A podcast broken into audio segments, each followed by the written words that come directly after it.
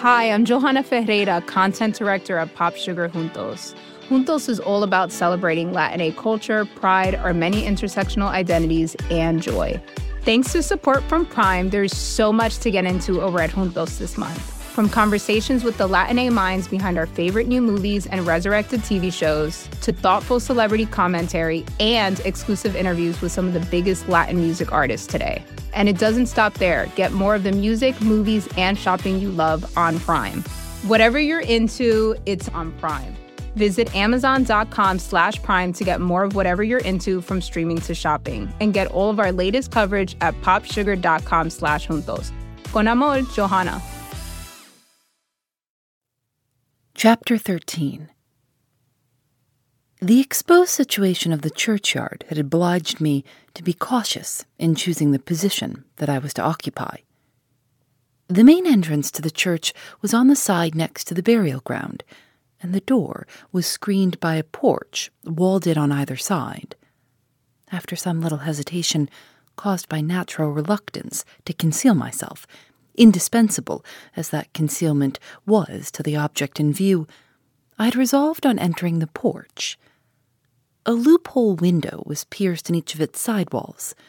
Through one of these windows, I could see Mrs. Fairlie's grave.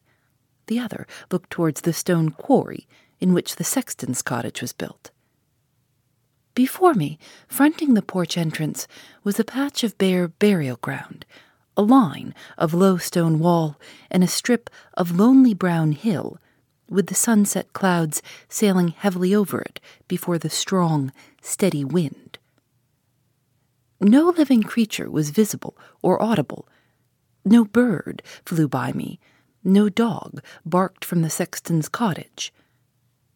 The pauses in the dull beating of the surf were filled up by the dreary rustling of the dwarf trees near the grave and the cold faint bubble of the brook over its stony bed. A dreary scene and a dreary hour.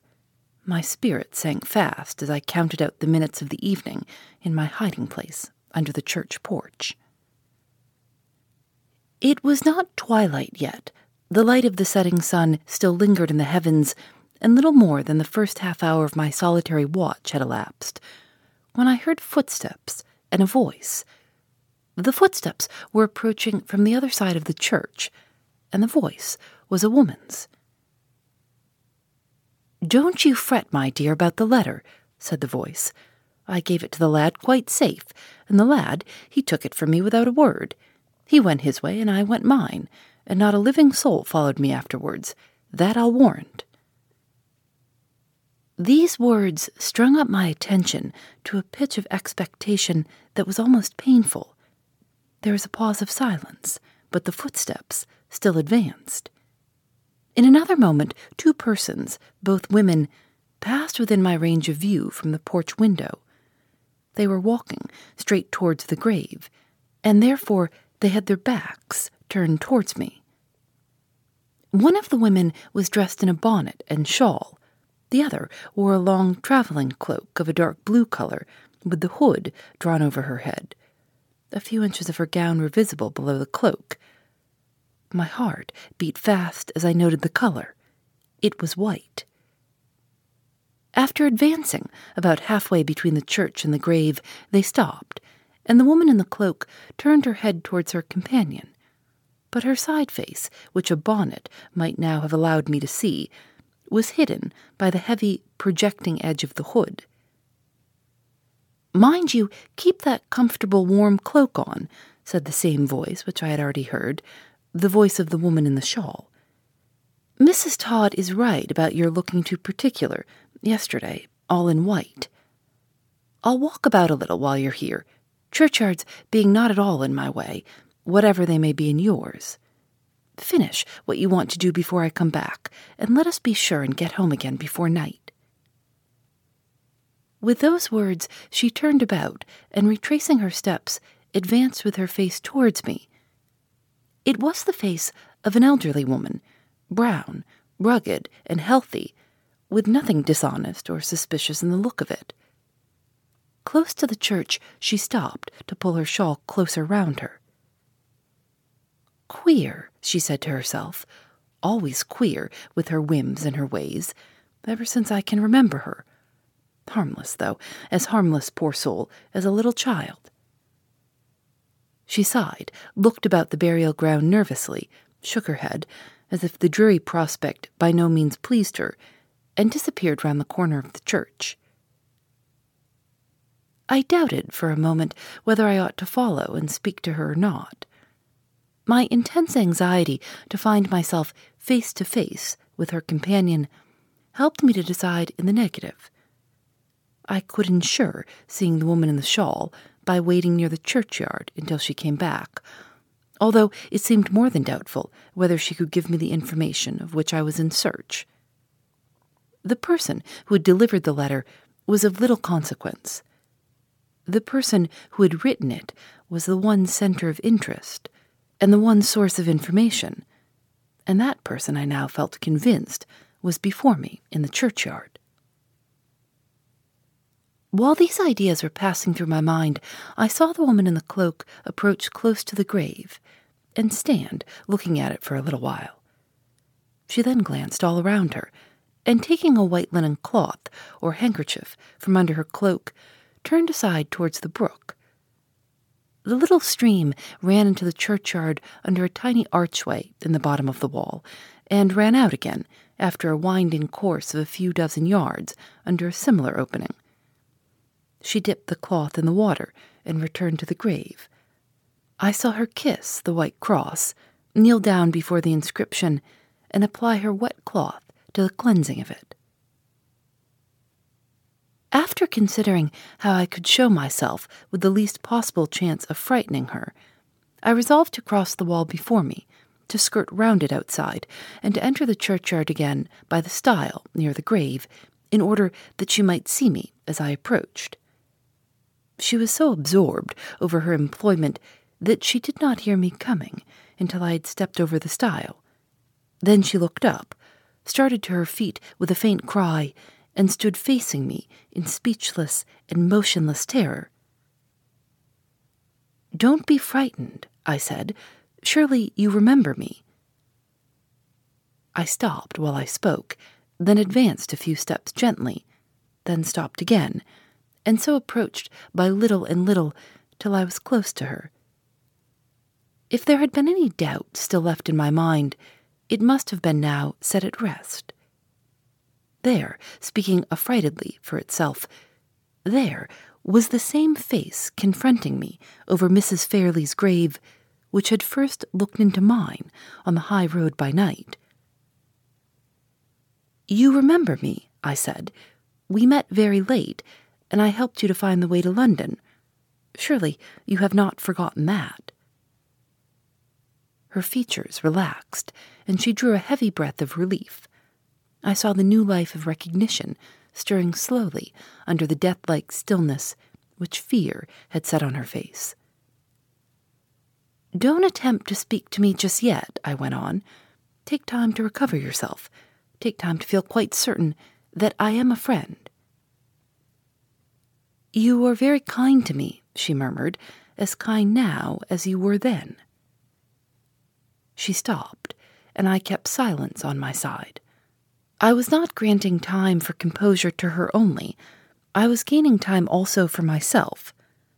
Under the wan, wild evening light, that woman and I were met together again, a grave between us, the dead about us, the lonesome hills closing us round on every side the time, the place, the circumstances under which we now stood face to face in the evening stillness of that dreary valley, the lifelong interest which might hang suspended on the next chance words that passed between us, the sense that, for aught I knew to the contrary, the whole future of Laura Fairlie's life might be determined, for good or evil, by my winning or losing the confidence of the forlorn creature who stood trembling by her mother's grave, all threatened to shake the steadiness and the self control on which every inch of the progress I might yet make now depended. I tried hard, as I felt this, to possess myself of all my resources. I did my utmost to turn the few moments for reflection to the best account. Are you calmer now? I said, as soon as I thought it time to speak again. Can you talk to me without feeling frightened and without forgetting that I am a friend? How did you come here? she asked, without noticing what I had just said to her. Don't you remember my telling you when we last met that I was going to Cumberland? I have been in Cumberland ever since. I have been staying all the time at Limmeridge House. At Limmeridge House? Her pale face brightened as she repeated the words, her wandering eyes fixed on me with a sudden interest. Ah, how happy you must have been, she said, looking at me eagerly, without a shadow of its former distrust left in her expression. I took advantage of her newly aroused confidence in me to observe her face with an attention and a curiosity which I had hitherto restrained myself from showing for caution's sake. I looked at her with my mind full of that other lovely face which had so ominously recalled her to my memory on the terrace by moonlight. I had seen Anne Catherick's likeness in Miss Fairlie. I now saw Miss Fairlie's likeness in Anne Catherick. Saw it all the more clearly because the points of dissimilarity between the two were presented to me, as well as the points of resemblance.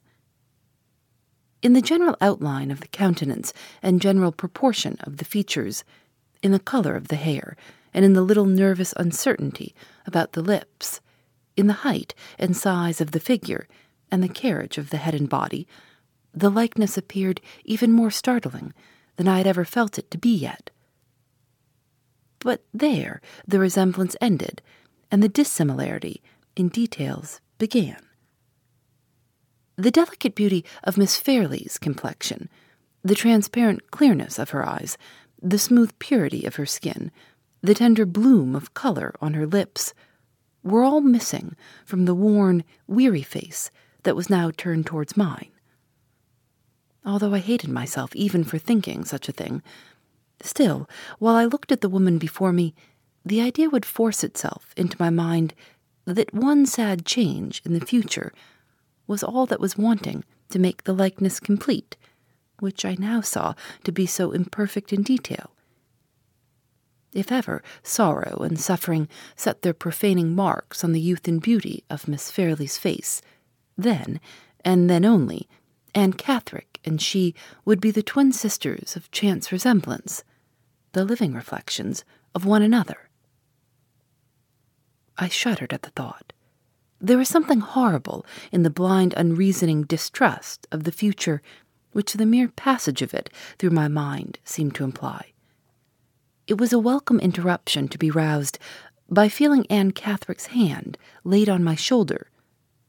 The touch was as stealthy and as sudden as that other touch which had petrified me from head to foot on the night when we first met. You are looking at me, and you are thinking of something, she said, with her strange, breathless rapidity of utterance. What is it? Nothing extraordinary, I answered. I was only wondering how you came here. I came with a friend who was very good to me. I have only been here two days. And you found your way to this place yesterday. How do you know that? I only guessed it. She turned from me and knelt down before the inscription once more. Where should I go if not here? she said. The friend who is better than a mother to me is the only friend I have to visit at Limmeridge. Oh, it makes my heart ache to see a stain on her tomb. It ought to be kept white as snow for her sake. I was tempted to begin cleaning it yesterday, and I can't help coming back to go on with it today. Is there anything wrong in that? I hope not. Surely nothing can be wrong that I do for Mrs. Fairlie's sake. The old grateful sense of her benefactress' kindness was evidently the ruling idea still in the poor creature's mind. The narrow mind, which had but too plainly opened to no other lasting impression since that first impression of her younger and happier days. I saw that my best chance of winning her confidence lay in encouraging her to proceed with the artless employment which she had come into the burial ground to pursue.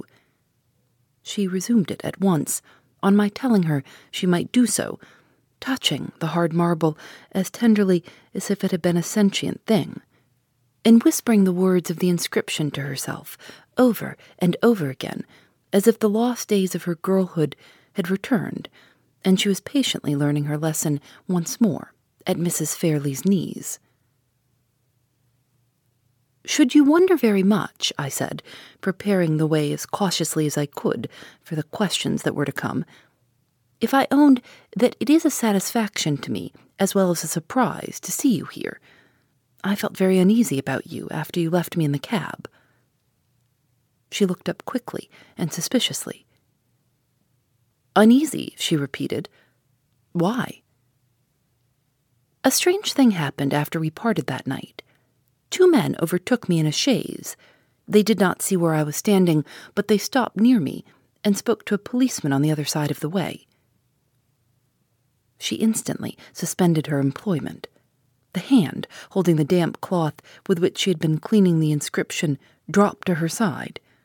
The other hand grasped the marble cross at the head of the grave. Her face turned towards me slowly, with the blank look of terror set rigidly on it once more. I went on at all hazards. It was too late now to draw back. The two men spoke to the policeman, I said, and asked him if he had seen you. He had not seen you, and then one of the men spoke again and said you had escaped from his asylum. She sprang to her feet as if my last words had set the pursuers on her track. Stop and hear the end, I cried. Stop and you shall know how I befriended you a word from me would have told the men which way you had gone, and I never spoke that word. I helped your escape. I made it safe and certain. Think, try to think. Try to understand what I tell you. My manner seemed to influence her more than my words. She made an effort to grasp the new idea. Her hands shifted the damp cloth hesitatingly from one to the other, exactly as they had shifted the little traveling bag on the night when I first saw her. Slowly, the purpose of my words seemed to force its way through the confusion and agitation of her mind. Slowly, her features relaxed, and her eyes looked at me with their expression gaining in curiosity what it was fast losing in fear. You don't think I ought to be back in the asylum, do you? she said. Certainly not. I am glad you escaped from it. I am glad I helped you.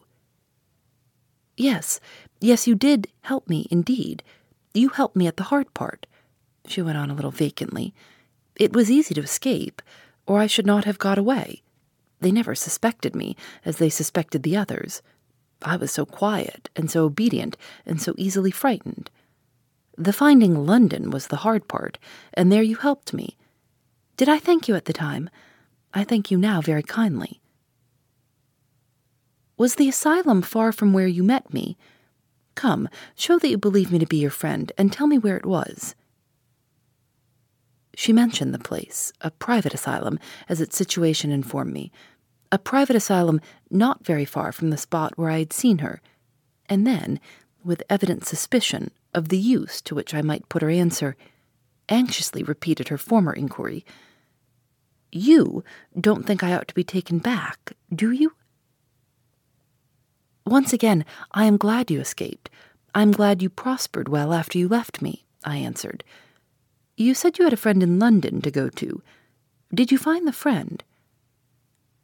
Yes, it was very late, but there was a girl up at needlework in the house, and she helped me to rouse Mrs. Clements. Mrs. Clements is my friend, a good, kind woman, but not like Mrs. Fairlie. Ah, no, nobody is like Mrs. Fairlie. Is Mrs. Clements an old friend of yours? Have you known her a long time? Yes, she was a neighbor of ours once, at home in Hampshire, and liked me, and took care of me when I was a little girl. Years ago, when she went away from us, she wrote down in my prayer book for me where she was going to live in London, and she said, If you are ever in trouble, Anne, come to me. I have no husband alive to say me nay, and no children to look after, and I will take care of you. Kind words, were they not? I suppose I remember them because they were kind. It's little enough, I remember, besides. Little enough, little enough. Had you no father or mother to take care of you? Father? I never saw him. I never heard mother speak of him. Father?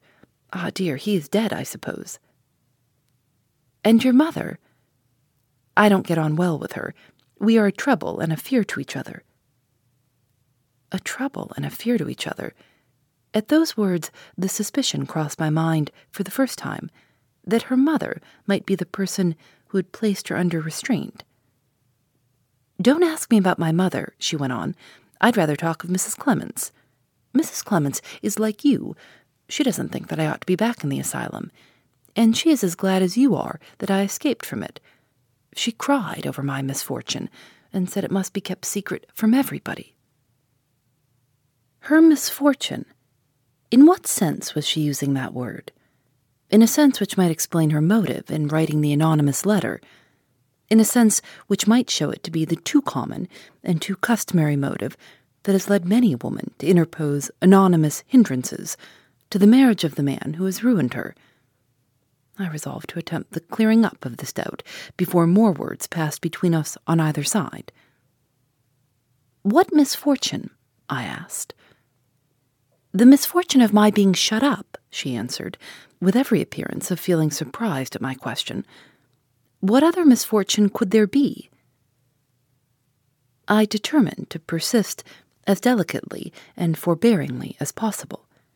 It was of very great importance that I should be absolutely sure of every step in the investigation, which I now gained in advance. There is another misfortune, I said, to which a woman may be liable, and by which she may suffer lifelong sorrow and shame. What is it? she asked eagerly. The misfortune of believing too innocently in her own virtue and in the faith and honor of the man she loves, I answered. She looked up at me with the artless bewilderment of a child. Not the slightest confusion or change of color, not the faintest trace of any secret consciousness of shame struggling to the surface, appeared in her face. That face which betrayed every other emotion with such transparent clearness. No words that ever were spoken could have assured me, as her look and manner now assured me, that the motive which I had assigned for her writing the letter and sending it to Miss Fairlie was plainly and distinctly the wrong one. That doubt, at any rate, was now set at rest, but the very removal of it opened a new prospect of uncertainty. The letter, as I knew from positive testimony, pointed at Sir Percival Glyde, though it did not name him she must have had some strong motive, originating in some deep sense of injury, for secretly denouncing him to Miss Fairlie in such terms as she had employed. And that motive was unquestionably not to be traced the loss of her innocence and her character. Whatever wrong he might have inflicted on her was not of that nature. Of what nature could it be? I don't understand you, she said, after evidently trying hard, and trying in vain, to discover the meaning of the words I had last said to her. Never mind, I answered. Let us go on with what we were talking about. Tell me how long you stayed with Mrs. Clements in London, and how you came here. How long? she repeated. I stayed with Mrs. Clements till we both came to this place two days ago. You are living in the village, then, I said. It is strange I should not have heard of you, though you have only been here two days. No, no, not in the village. Three miles away at a farm. Do you know the farm? They call it Todd's Corner. I remembered the place perfectly. We had often passed by it on our drives. It is one of the oldest farms in the neighborhood, situated in a solitary, sheltered spot, inland at the junction of two hills. They are relations of Mrs. Clements at Todd's Corner, she went on, and they had often asked her to go and see them. She said she would go and take me with her for the quiet and the fresh air. It was very kind, was it not? I would have gone anywhere to be quiet and safe and out of the way. But when I heard that Todd's Corner was near Limmeridge, oh, I was so happy I would have walked all the way barefoot to get there, and see the schools and the village and Limmeridge House again. They are very good people at Todd's Corner. I hope I shall stay there a long time. There's only one thing I don't like about them, and don't like about Mrs. Clements. What is it? They will tease me about dressing all in white. They say it looks so particular. How do they know? Mrs. Fairlie knew best. Mrs. Fairlie would never have made me wear this ugly blue cloak. Ah, she was fond of white in her lifetime, and here is white stone about her grave, and I am making it whiter for her sake. She often wore white herself, and she always dressed her little daughter in white. Is Miss Fairlie well and happy? Does she wear white now, as she used to when she was a girl? Her voice sank when she put the questions about Miss Fairlie, and she turned her head farther and farther away from me. I thought I detected in the alteration of her manner an uneasy consciousness of the risk she had run in sending the anonymous letter, and I instantly determined so to frame my answer as to surprise her into owning it. Miss Fairlie was not very well or very happy this morning, I said. She murmured a few words, but they were spoken so confusedly and in such a low tone that I could not even guess at what they meant. Did you ask me why Miss Fairlie was neither well nor happy this morning? I continued. No, she said quickly and eagerly. Oh, no, I never asked that. I will tell you without your asking, I went on. Miss Fairlie has received your letter. She had been down on her knees for some little time past, carefully removing the last weather stains left about the inscription while we were speaking together. The first sentence of the words I had just addressed to her made her pause in her occupation and turn slowly, without rising from her knees, so as to face me. The second sentence literally petrified her. The cloth she had been holding dropped from her hands, her lips fell apart, all the little color that there was naturally in her face left it in an instant. How do you know? she said faintly. Who showed it to you? The blood rushed back into her face, rushed overwhelmingly, as the sense rushed upon her mind that her own words had betrayed her. She struck her hands together in despair. I never wrote it, she gasped, affrightedly. I know nothing about it. Yes, I said, you wrote it, and you know about it. It was wrong to send such a letter. It was wrong to frighten Miss Fairlie. If you had anything to say that it was right and necessary for her to hear, you should have gone yourself to Limmeridge House. You should have spoken to the young lady with your own lips. She crouched down over the flat stone of the grave till her face was hidden on it and made no reply. Miss Fairlie will be as good and kind to you as her mother was, if you mean well, I went on. Miss Fairlie will keep your secret and not let you come to any harm. Will you see her tomorrow at the farm? Will you meet her in the garden at Limmeridge House? Oh, if I could die and be hidden and at rest with you!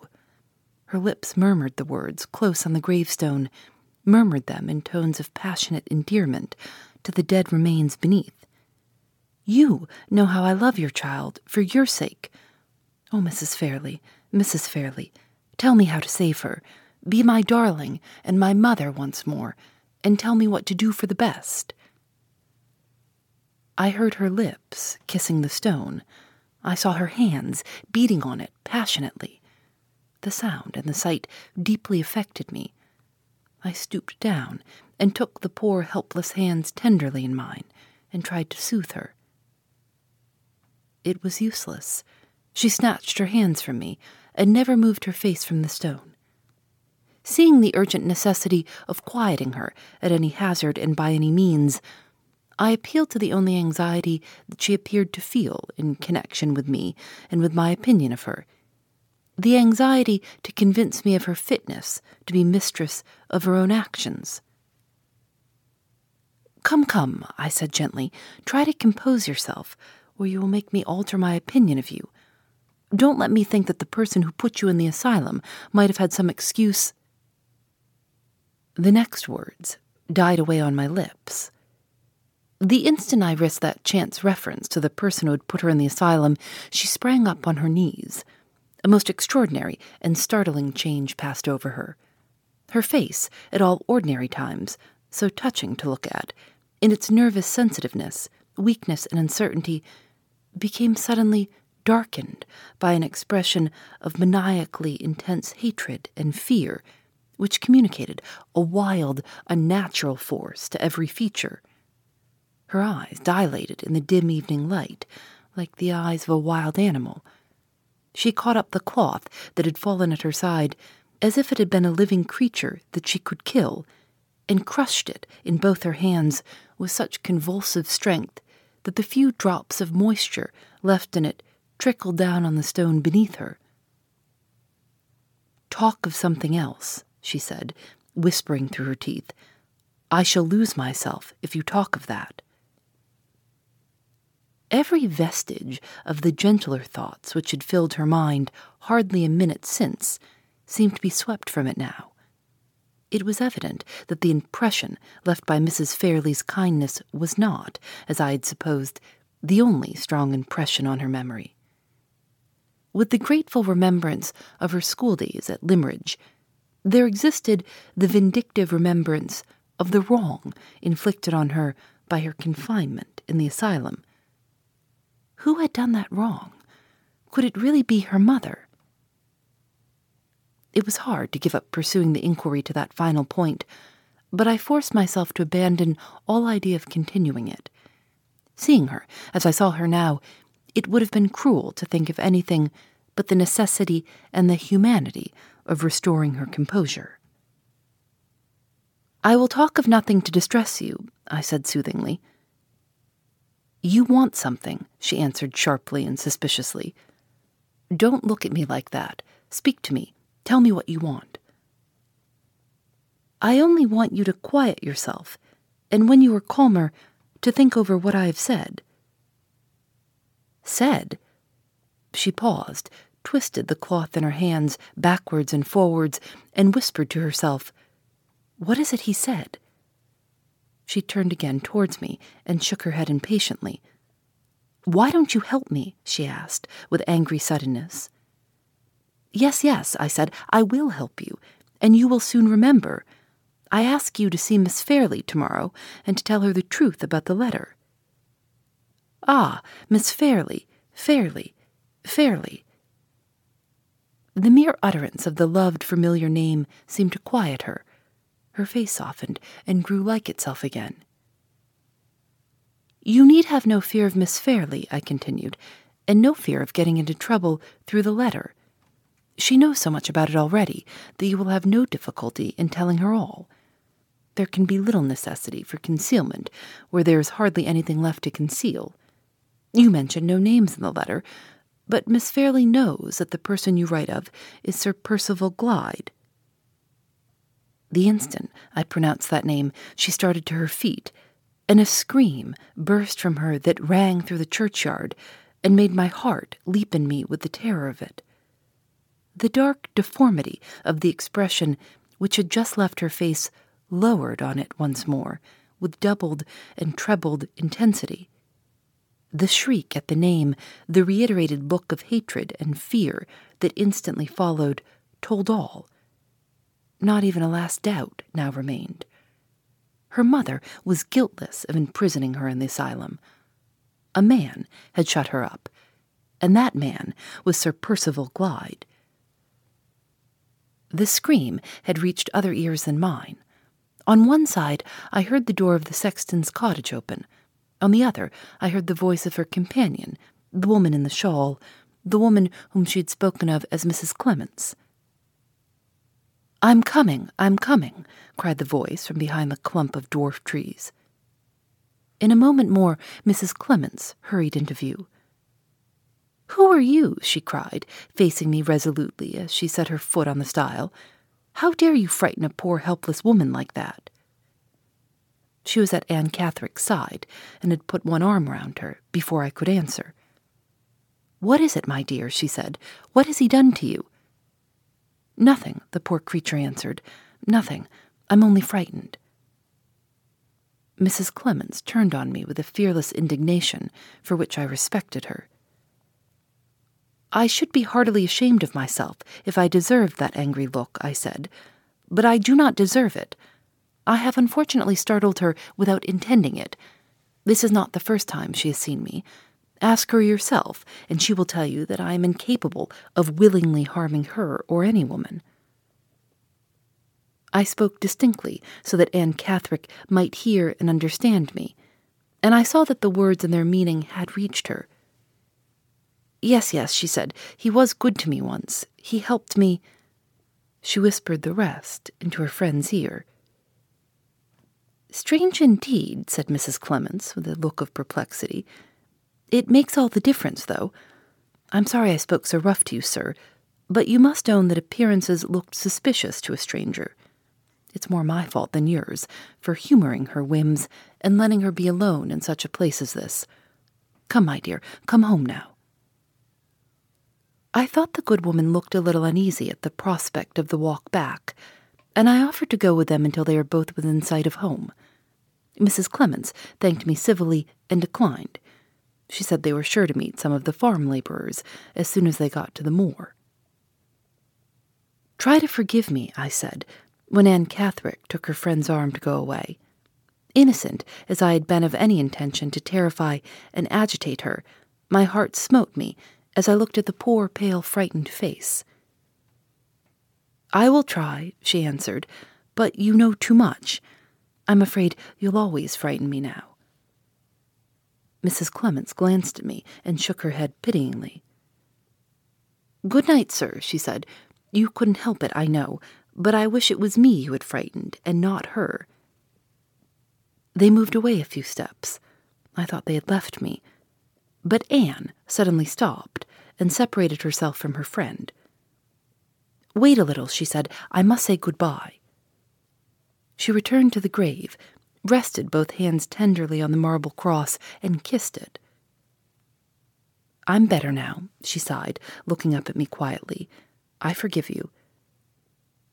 She joined her companion again, and they left the burial ground. I saw them stop near the church and speak to the sexton's wife, who had come from the cottage and had waited, watching us from a distance. Then they went on again up the path that led to the moor. I looked after Anne Catherick as she disappeared, till all trace of her had faded in the twilight, looked as anxiously and sorrowfully as if that was the last I was to see in this weary world of the woman in white. Phoebe Reads a Mystery is recorded in the studios of North Carolina Public Radio, WUNC.